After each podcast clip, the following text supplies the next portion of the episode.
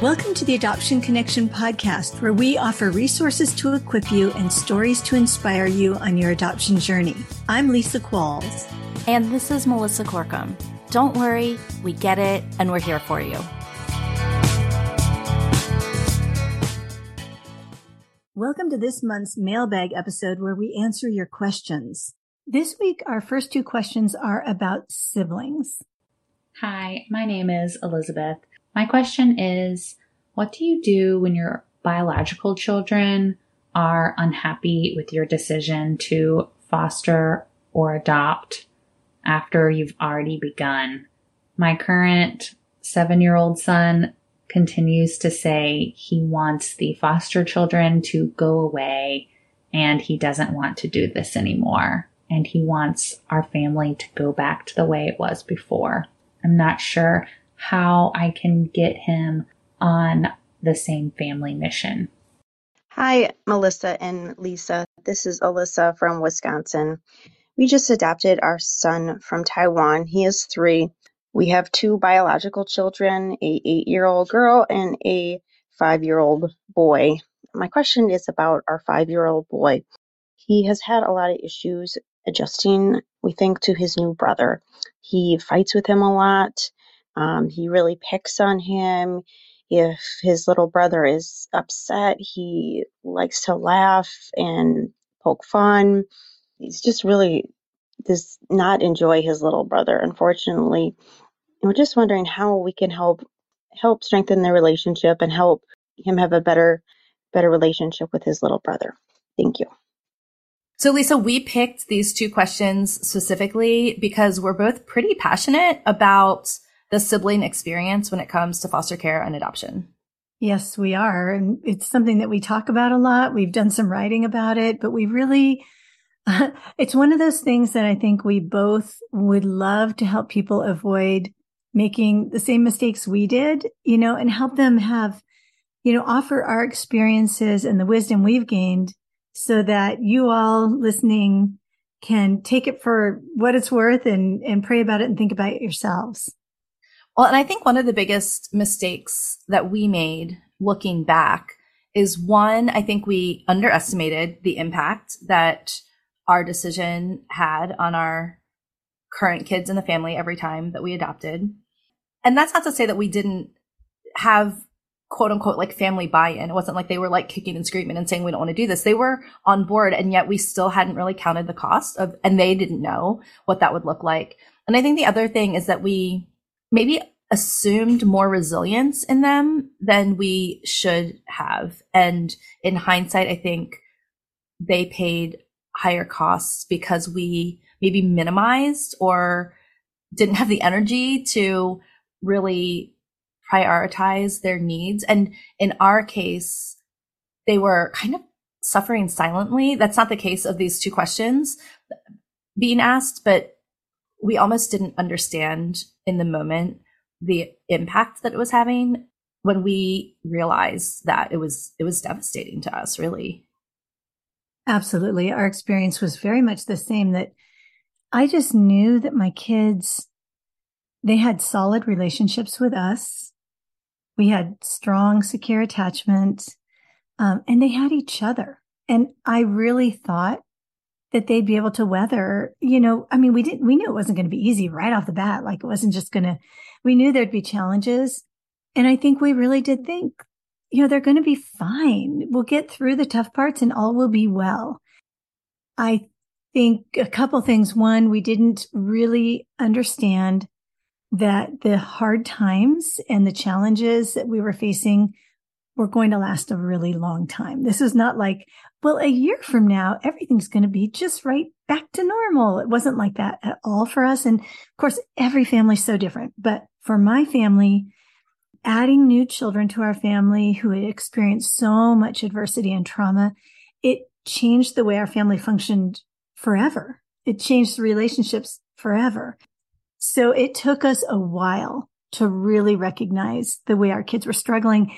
And honestly, even children who were pretty young did not want to come to us with their worries and their fears because they could see how much we were already struggling to parent our new children, They could see how hard things were for us. And I remember even one of my younger daughters saying to me, I just didn't want to make your life harder, Mom. So I just didn't tell you. So I think it's really wise to spend a lot of time as a family talking, praying. And I would suggest if you have not already, if you're listening, you haven't already begun fostering, you haven't adopted yet, but you want to, and your heart is just burning to do this, you feel passionate about it, I would start with offering respite, you know, for foster families, or even for an adoptive family that's needing a break, and really get a feel for what it's like to have another child or children in your home, in your family, and how your other kids um, experience that. Obviously, it's not going to be the same as, you know, like this other mom, they they adopted a child internationally.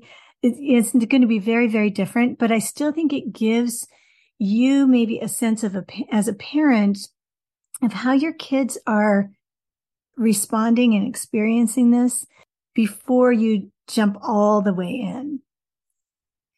Yeah. And I think if you're at any point in the process where it's, you know, the papers aren't signed, sealed, and delivered, then it is worth having a conversation. So even one of the moms who asked the question, it sounds like they're still fostering. And, you know, I, there's a lot of tricky dynamics here. And I know it is our heart as foster and adoptive parents that if we're parenting in a foster situation, that we want to provide permanency if that child gets to a point where they need a permanent home that's not birth mom and dad. I just don't know that I would see my definition of success as trying to convince everyone to get on board. Like it, it's not doing anyone any favors to push through a situation like that. And sometimes when we say yeses that may not be ours to say, and maybe your kids are giving you a reason to pause about what, you know, whatever your journey is, then they're, you know, that's a, it's like we're stealing someone else's yes. There might be someone else out there who is meant to do this. And, and from the, the perspective of the child in care, in, in one sense, we could say, well, wouldn't it be so traumatic to not adopt, you know, after we've been fostering, or for them to have to have another placement.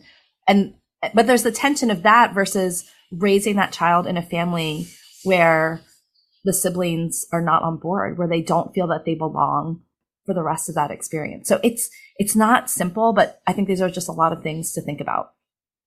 Well, and it could be too that the, how your children, your children already in your family are feeling about adding new siblings. It might be that right now is not the right time, or maybe this particular um, child, because of their age or sibling set or whatever, that that is just not the right, uh, I don't know the right way to say this. I want to be so careful, you know, because we all understand these children need families, but it could be that these particular children are not the ones that are meant to be in your family forever. And I, I'll just share um, from our perspective, you know, we adopted first, and then we had the very unexpected, unplanned experience of becoming foster parents to a really lovely teen girl who we did fall in love with. When we were approached about adopting, as much as we all loved her, there were a number of reasons that we felt that that was not the right decision for her, for her family, but also for our family and for our kids who were feeling very depleted. And I think it would have actually wounded our relationship with some of our older kids had we said, you know, we don't really care what you think. I mean, this is our decision to make. We're the parents, you know, and so we're going to make the decision we want to make. So anyhow, but for me, of course, it really, really comes down to seeking the Lord. You know, we already have children in our families that we are responsible for, that God has placed in our families. And so we want to be really, really wise, both about our yes or our no, the timing, the particular children. There are a lot of things to consider. We don't have to just rush headlong into this new circumstance. We really do want to uh, be very, very thoughtful and consider the needs of our other kids. I would also say, if you have a child who's already really struggling, or if you have other children who've experienced a lot of trauma and adversity, if there are a lot of needs already in your family, uh, with the children you already have, I would be very, very cautious to layering on more needs of more kids, because they may already be somewhat fragile and their needs may be pretty all-encompassing. And so if you add more children with more significant needs, who gets more of you? Who gets less? Who gets more therapy? Who gets less? I mean, it's just, just be really sure that the children already in your family are in a really stable place. Not perfect, of course, but stable. And that your home and your life as a family is balanced and it's working. Yeah. Well, and in our case, we thought we were more stable, I think. And then adding, well, we added three teenagers that were unrelated. So that was pretty extreme, but it destabilized our child who we already had, who was already from a hard place. He's always been a little bit of a tricky kid, but we thought we were in a really good place with him.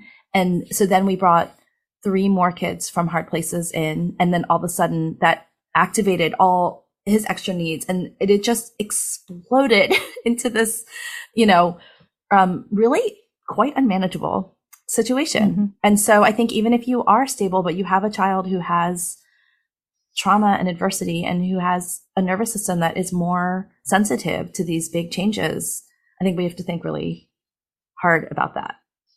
But what if you're in the situation where you're already in the middle and you have yes. this sibling dynamic that's really tricky?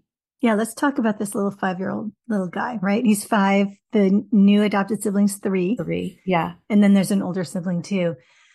I think if I could go back and do it all again, I would say I would really try to meet the needs of your little guy's heart, your five-year-old. Like I would, I would go hard toward connection with him, toward making sure his attachment with you is really secure and he's feeling very safe, very solid, whether it's um, a lot of one-on-one time with you and your spouse, whether it's not having those children share a bedroom, if they're sharing a bedroom and your child is really feeling um, like his whole world has sort of fallen apart and everything's off kilter, I would not have them sharing a bedroom. Um, I would really figure out what is it that your little guy needs from you right now to get through this transition, because this is a traumatic change to a child's life and one that they could never be prepared for, you know. And even if we think we are all well prepared, there's so much that we can't anticipate. So yeah, I would just really stabilize his little world, his little life. If you can get time where he's just with you, without siblings, I think that can really help a lot. Yeah, I say a lot that this really deep sibling rivalry, right? It's not the like, you know, bickering that we see with typical siblings where they kind of like, you know, pushing each other's buttons just for fun.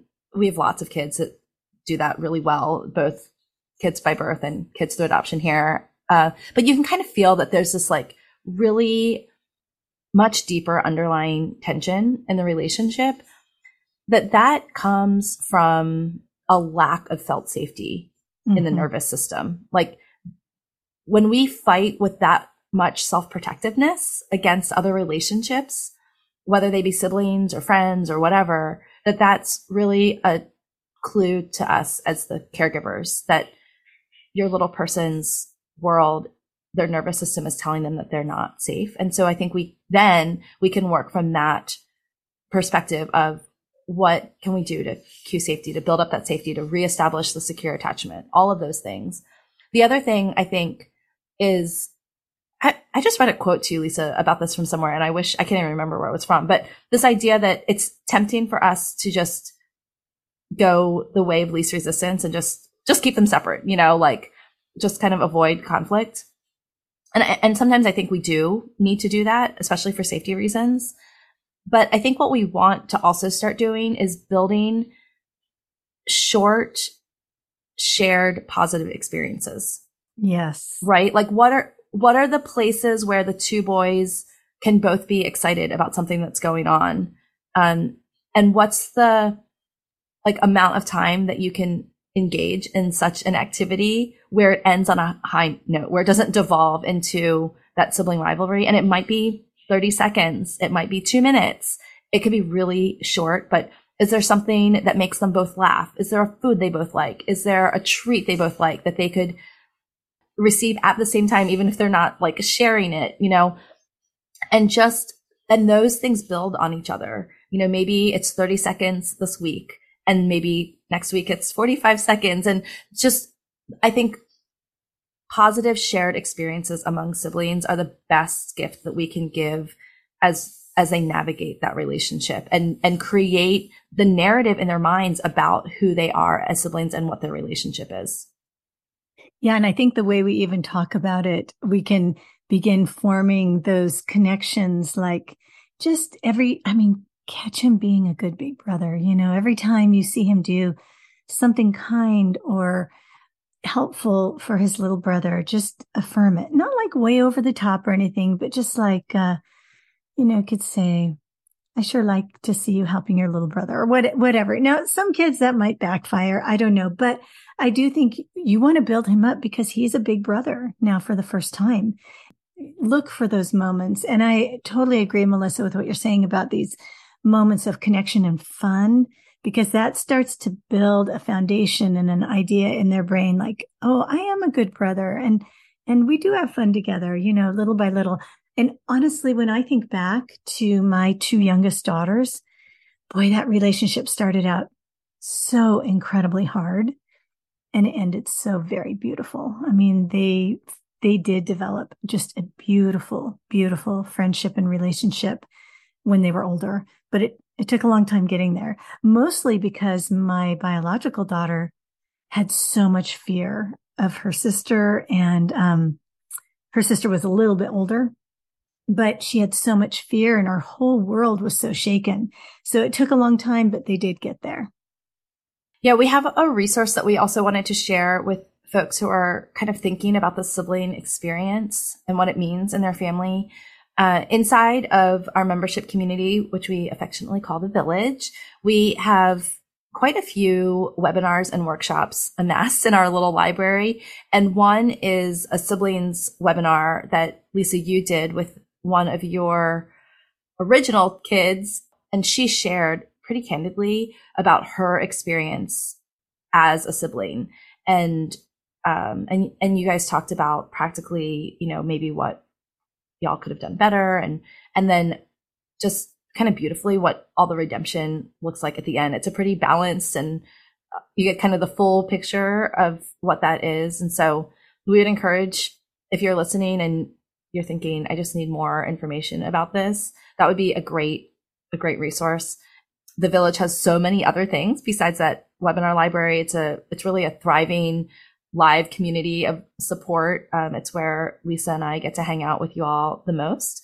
Um, so you can find out more about that at the adoption connection dot com slash village, and use the code podcast as a podcast listener when you go there, and you'll get a discount off your first month. Our next question is from our Facebook group. This parent asks, do you think it's a problem if a child is given several choices and they always want to pick an option that is not on the list? I feel like he's trying to be in a constant power struggle over every single thing. Well, I would eliminate as many of those uh, power struggle opportunities as possible. My initial thought about that is, yeah, it can be super frustrating. It can make you just feel like a crazy person when your child does that over and over. So, I mean, sometimes it's probably not necessary to, to make it a two choice thing. Like if your child, if you offer two kinds of fruit and they're always choosing something that's not one of the options that you gave, you know, just set out a little bowl of fruit and tell them to choose a piece, you know, like just eliminate some of those opportunities, I guess, for the child to push back or try to take control. Or, and I would also think about when you're going to practice this, making choices, make sure you do it at a time when your child has the a wide enough window of tolerance, enough ability to do it. Like, don't do it right before bed or when they're super, super hungry. You know, you're not likely to be very successful because their little brains are not going to be operating very optimally and their nervous systems are going to be all alerted and activated. So, um, when you're going to offer choices and you want them to practice choosing from one of the two that you're giving, set them up for success, you know, that they're going to have the capacity to even make a good choice. When I first learned about choices, I kind of thought it was like supposed to be this magic tool that I could use whenever, like it would just always fix the conflict. And clearly it doesn't. So I think what you're saying, Lisa, is we have to know our kids and our kids' nervous systems and our nervous systems well enough to know if choices is, is the right tool out of the toolbox for that particular situation. And it might not be. And maybe one of the reasons is your child's window of tolerance is so small or their nervous system is so fragile that maybe any choice is stressful to them. And so maybe they'll do better without choices, with you just creating a really solid routine where maybe, like for food, maybe the same thing for breakfast, lunch, and dinner every single day. Or we had a season where our son wore the same thing on Mondays and the same thing on Tuesdays and the same thing on Wednesdays. And we just set it up. And he kind of had a little bit of choice going into that, like initially, but then it wasn't like the choice every day. It was like a one and done choice for the season. And then we just let that choice ride. Your kids are not going to say, I don't want a choice. It would be better if you just told me what to do. And even if you give them a standard that's going to be a routine for a season, they still might fight against it. They're not going to be like, oh, I'm so glad that you made all those decisions for me. So you have to really kind of, it's a, it's a tricky dance to figure that out. But that is one option, right? Is to go a little bit higher structure so that you're helping your child get that predictability, and that might help, you know, calm their nervous system. And then I think the other thing is high structure might be that you don't give in to a third or fourth option, right? Like, especially, and, and sometimes we don't have the option to do that, right? Like if you're saying, do you want an apple or an orange for breakfast? And there aren't any other fruits in the house. Like those literally are your two choices. The structure is, it's to hold your ground, right? You're not trying to appease them with some other option. But the high nurture is, I think, validating how hard it can be to be limited by two choices or to have to let someone else, you know, create a boundary around. So, you know, man, I know it's really hard to make a decision sometimes. You know, I'll leave an apple and an orange on the counter. And so when you're ready to make that decision, you just let me know. Like, I think we have to be able to leave the choices. We can't be attached to the re- to the choice or the their response, uh, and we have to take some of that emotional response out of it. We have to be able to hold our ground with the choices, but also not escalate into the emotional roller coaster. Mm, that's a really good point, and I think some kids too, depending on the degree of attachment challenges they have, really some kids, in order to truly feel safe and to begin building trust with you, choices won't work. You know, you may have to have a child who you are keeping right by your side and mom's making all the choices because they're learning how to trust you. So they might have a choice between, am I going to have half an apple or a whole apple? But the apple is not the choice. So, you know, you really have to, it's, it's a wild experiment. You know, you just have to see what is going to work for your child and your family. But I think, um, like Melissa said, it's really important not to get emotionally caught up in all of it, because that can just take us down a road that's very exhausting and discouraging. So try to remove sort of the, the value of, oh, this child is never satisfied, or this child's trying to manipulate me, or whatever. Try to step out of all of that and just make it very simple. And here are the two choices, or mom's making all the choices, whatever you decide, you know, and just don't let it be emotional. It just is what it is. But also, like Melissa said, having compassion for your child, because it could actually be pretty painful and scary for them. But what you're trying to do is build felt safety and security. So our last question comes from Carla. I am wondering, from your experience, if you truly believe that anything that we're doing for our kids is really making a difference, if we can't see any sign of it being impactful. Just hearing your answer is something that will help me become less discouraged. Thank you. When we heard this question, we were excited to answer it because we feel like we've put a lot of years into this journey. We have been in the space of asking that question of like, one, you know, just wondering, and in, in the waiting of, will this ever end? Does this ever get better? We also both have young adult children who have come to our family through adoption. So Lisa, you have a whole slew of adult children, but time has taught us a lot of things about this question. And so I think not just being able to see some of the redemption happen after years and years of challenging, but also thinking, I think I would ask myself a different question if I was back in the heart. Like if, if my now self could mm-hmm. mentor my eight year ago self, and my eight year ago self was being like, oh, is, are, are we, is this mattering? Are we making a difference? I think I would encourage myself to be asking a slightly different question. What about you, Lise? Mm. Well, I was just thinking that as you were talking, that is it making a difference? Well, in, if we look at it from the perspective of our obedience to God, if we have walked in obedience in adopting our children or fostering, and, and it's so hard, and we think, I am trying and trying and trying, and nothing seems to matter, and nothing seems to work. Well, God is writing a story, you know, in your child's life and in your life, and you are in the very thick of it. You can't even begin to see what the end is going to be, or even what, you know, five years, ten years down the road is going to be. You are making a difference. I mean, just make no mistake, you are making a difference in your child's life and in your other children's lives and in your life. And then, you know, day to day, the little things, well, not just the little things, but the things we are doing, we are working so hard at parenting. I mean, honestly, some of the things we're doing are probably truly, truly helpful, and some maybe not. And we just have to continue to just do our best. And let's see, we adopted fifteen years ago. Is that right? Yeah, fifteen years ago. And I will tell you, it is an incredible thing to see where we started, where we were even um, five years ago, ten years ago, and where we are now. Yeah. I mean, it didn't feel like it. There were times of so much despair. I am not kidding you. Lying in the middle of the night thinking, you know, God, what have we done? I'm scared. I don't know what's going to happen. Our God is a God of restoration, and he's bringing about something that may not look beautiful at all right now, but he does make all things new. And so I would just stand a, a lot of those promises.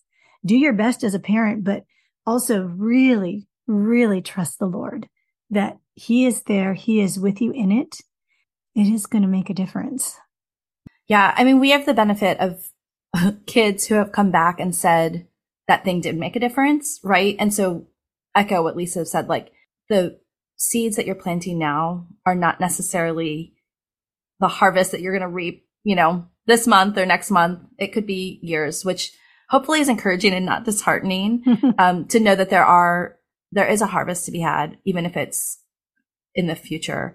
I think the other thing is, you mentioned it a little bit, like we're changing everybody around us, including ourselves. And, and I think, you know, I talk a lot about definition of success and what is definition of success. And I came into parenting with a definition of success that I ultimately didn't have control over. And it had to do with how my kids turned out, you know, that I wanted them to make Amen. The decisions that I approved of, that I wanted them to love Jesus. I wanted them to be kind and upstanding citizens and happy and fulfilled and healthy. And those and, are and all good, good relationships. I know. And those are all good things. They're, they're not, not a single one of those things do I have control over, and nor do they make or break my success as a parent. And honestly, nor do they make or break our kids. You know, like we have kids, um, even though we've experienced an immense amount of redemption, we also have kids that are breaking our hearts and making decisions that objectively we know are probably not the best. And we are seeing all the different paths that our kids could be taking and looking at the one they're walking down and cringing a little bit, shrugging our shoulders, praying extra hard. And, and that, that's all of our kids, not just the kids from hard places, the kids with trauma, the kids through adoption. Like, this is happening on all levels. I think part of the trickiness of un- fully starting to understand, like, these kids are not ours in the sense that, like, we don't get to make their futures. Like, we get to steward them and love them well. And so I think that's the thing. Like, are we being obedient? Are we being the best version of ourselves? Are we doing the things that we can control? Like, I can't control my kids' personal growth journeys, but I can control mine. I can set a good example. I can get my nervous system in a really good place so that I can support them and love them and be their safety net, even when they have fallen and are struggling, or um, even when I want to say, I told you so, like, I knew that wasn't mm-hmm. going to work out great. I, I think that's the thing too, is, is where are we looking for the difference? You know, are we looking for the difference in ourselves? Are we looking for a difference in behavior? You know, behavior modification feels like the holy grail of parenting, and it's not, unfortunately. Mm-hmm. mm-hmm. Right. Even if we can change our kids' behavior, that doesn't mean we're changing their hearts. So I think we go for the heart, and uh, we do what we can about, about behavior. But yeah, I mean, I just speak life over your kids, speak life over your family. I mean, I, I think we just keep walking forward in obedience, and we love, love the Lord, love our kids.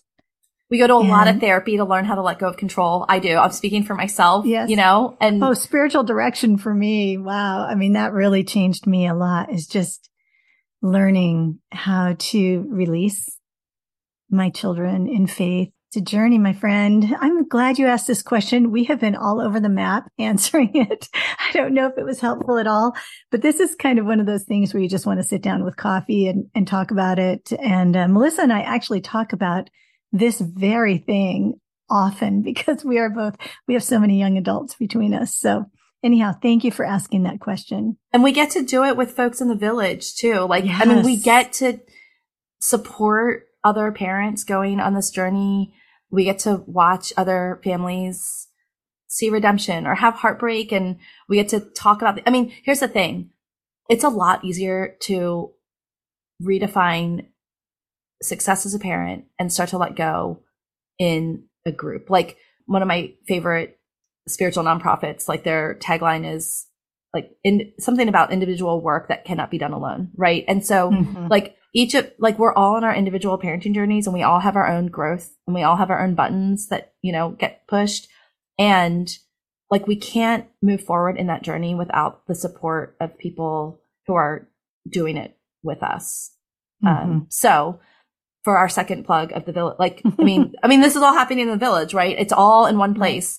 Um, we're trying to make it as access, the most accessible to you all, and the easiest. Um, so it's just one, one place to be, to, to pick and choose the kind of support that you need. We invite you again to join us there, because it really is a sweet place to have these conversations. You know, like, we're podcast listeners, just like you all are too. And I often am listening to a podcast and I'm talking back to the host, right? Because it's like a conversation that I wish I was a part of.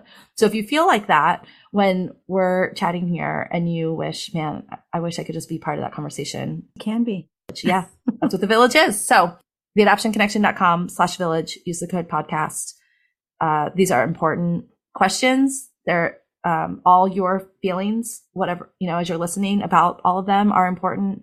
Um, and they need a place to be processed. So uh, if you don't have a community where you can do that, we would love to have you. If you have a question that you would like us to answer on a future mailbag episode, our favoritists are the ones where we get to hear your voice and hear the heart behind your question. Uh, so we would invite you to go to the show notes for this episode. And there will be a really super quick widget where you can just record your question. You don't have to worry about finding the voice memo recording app on your phone or figure out how to send it to us. You can just record and have it sent all in one fell swoop. So we encourage you uh, to ask your question there, and we will look forward to answering it on a future episode. Before you go, we'd love to connect with you on social media. Our new Instagram handle is at Post Adoption Resources. Or better yet, join our free Facebook community at theadoptionconnection.com slash Facebook. Thanks so much for listening. We love having you. And remember, you're a good parent doing good work. The music for the podcast is called New Day and was created by Lee Rosevear.